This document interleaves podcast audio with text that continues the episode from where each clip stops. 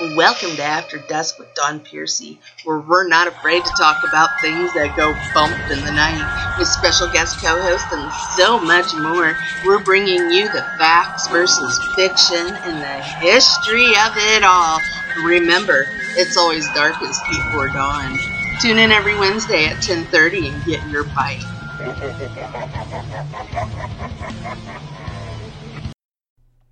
We're picking up where we left off on After Dusk with Don Piercy with a continuation from last week. Get your bite on.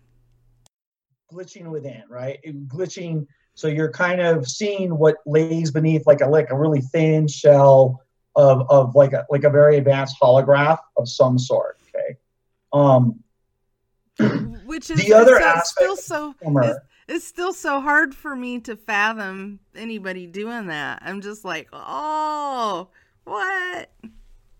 Yeah, well, I mean, but we're talking about an extremely advanced human race. So there's also inner shadowing, which is another precise uh, word for shimmer to kind of segregate the two. And inner shadowing, which I find kind of interesting as well, is essentially a projection. So the alien may be in another part of space, maybe in another dimension, and it's able to send a projection of its body, which it kind of goes inside of a human. So they pick a human, then it's like projected within them.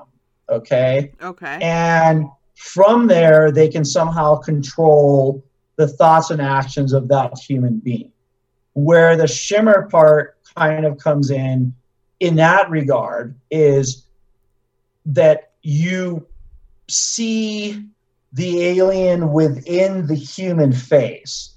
So they're not yeah so so so like if it's like a, if it's a reptilianoid alien it can inner shadow and it's it's really like if you were to kind of strip away the flesh you would see like an alien right? It's that's what it projects itself. It would seem maybe not it would seem a little less logical than overshadowing but this Mhm. is just like a theory of why there are times when you look at photos of people like Putin and, and Bush and stuff you'll see almost as if there's like an alien face just beneath the, the, the skin and and so this inner shadowing is kind of almost like it's it's like a reverse holograph where it's like or like a like a you know like kind of like a bad horror movie where something gets in your you know like a the victim's face is crawling around. So they can see for a moment again just for a moment a shimmer just for a moment this this this alien underneath the skin.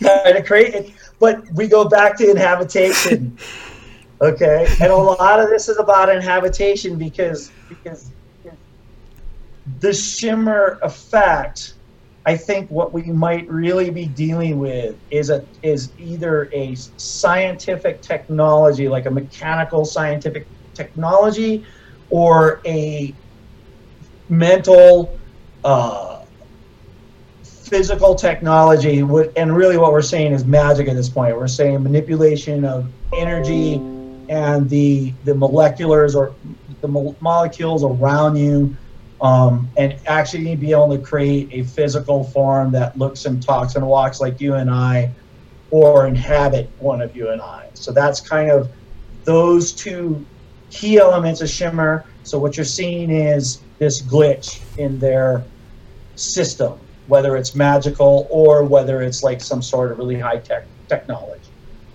Okay Okay. the next thing of shimmer if you're if you want if if you're ready for this Heck yeah. is the next kind of idea of shimmer is you're so so one of the prevailing theories is that that the alien so like and we're, we're going to kind of go back to the reptilian race because this is going to be the common theme this seems to be the the, the the group of aliens that come from the planet draco uh, the solar system and star draco system um, which is a real system, and we'll kind of get back to, that toward the end here. Um, so they may actually be from another dimension. So they're working, they're they're they're manipulating, and we'll get into that a little bit of manipulating our society. They walk among us, but they're projecting. They may be projecting themselves, inner shadow, overshadowing from another dimension. However, they may also be not inner or overshadowing, but literally walking amongst us because they operate at a much different light frequency than we do. Okay, so the, our human eye cannot detect their kind of existence because they are in like the eighth dimension or the ninth dimension. They, and a lot of alien conspiracists believe that they are actually the ultimate, they are the 10th dimension because they can be everywhere at any time, all the time. And so where the shimmer effect comes in is that everyone, you know, like when you know, like when you're walking and you see this, this thing walk maybe out of the corner of your eye. Right, right. So what it is is your eye momentarily is catches like a shadow of them through the light through our light spectrum. They, they it's so they're not purposely exposing themselves. They're not purposely showing, or they're not, or they're not phasing in and out, although that's part of the shimmer thing is that it could, that, I'll get to that in a minute, but you just see them for a moment because, you know, the eye can just, it can adjust in that moment and you see them. So that's part of the shimmer effect. Okay. And of course, the same as far as shimmer effect too, it's also theorized that, that in essence, what you're catching, and I have experience with this, um, is you're catching them moving through our dimension. So as they're moving through 10 dimensions, as they're moving about doing whatever it is that they're doing, they, you catch them moving through. So, like, you can see them, but it's so quick. They're moving at light speed. So, just every once in a while, you'll see a thing. Just like when you're driving down, again, lone highway at night, and you and something walks out in front of you and then it's gone. Something just kind of walk past your car like you're going 50 miles an hour, Yep. and there's a there's a thing walking, and then and then they're gone. And I've had that happen where I've actually stopped and too. went back and it's gone, Yep. right? But it's it's just they're crossing dimensions, so you just you're able to. For, for whatever biological reason within us, you're just able The veil was thin. There you go. Yeah. yeah. So that's kind of that's kind of the shimmer, the where the sh- the term shimmer comes from, and and what the idea of the shimmer is. It's Right, right. catching glimpses, or you're catching glitches in the matrix. You know, you're kind of seeing what they may not want you to see, and then of course they could be tricksters. They may occasionally show themselves just to say, "Hey, we're here and we're in charge." so, Well, I wouldn't what do you want think that. about that? So tell us about the molecular um, shape shifting, which is another possibility. I know that we covered that a little bit. Um, yeah, But it's it's to be able to like camouflage yourself in a way. right. So if we, so okay, so if we were to assume that this alien race, the reptilianoids, will kind of focus on them, although there's many others.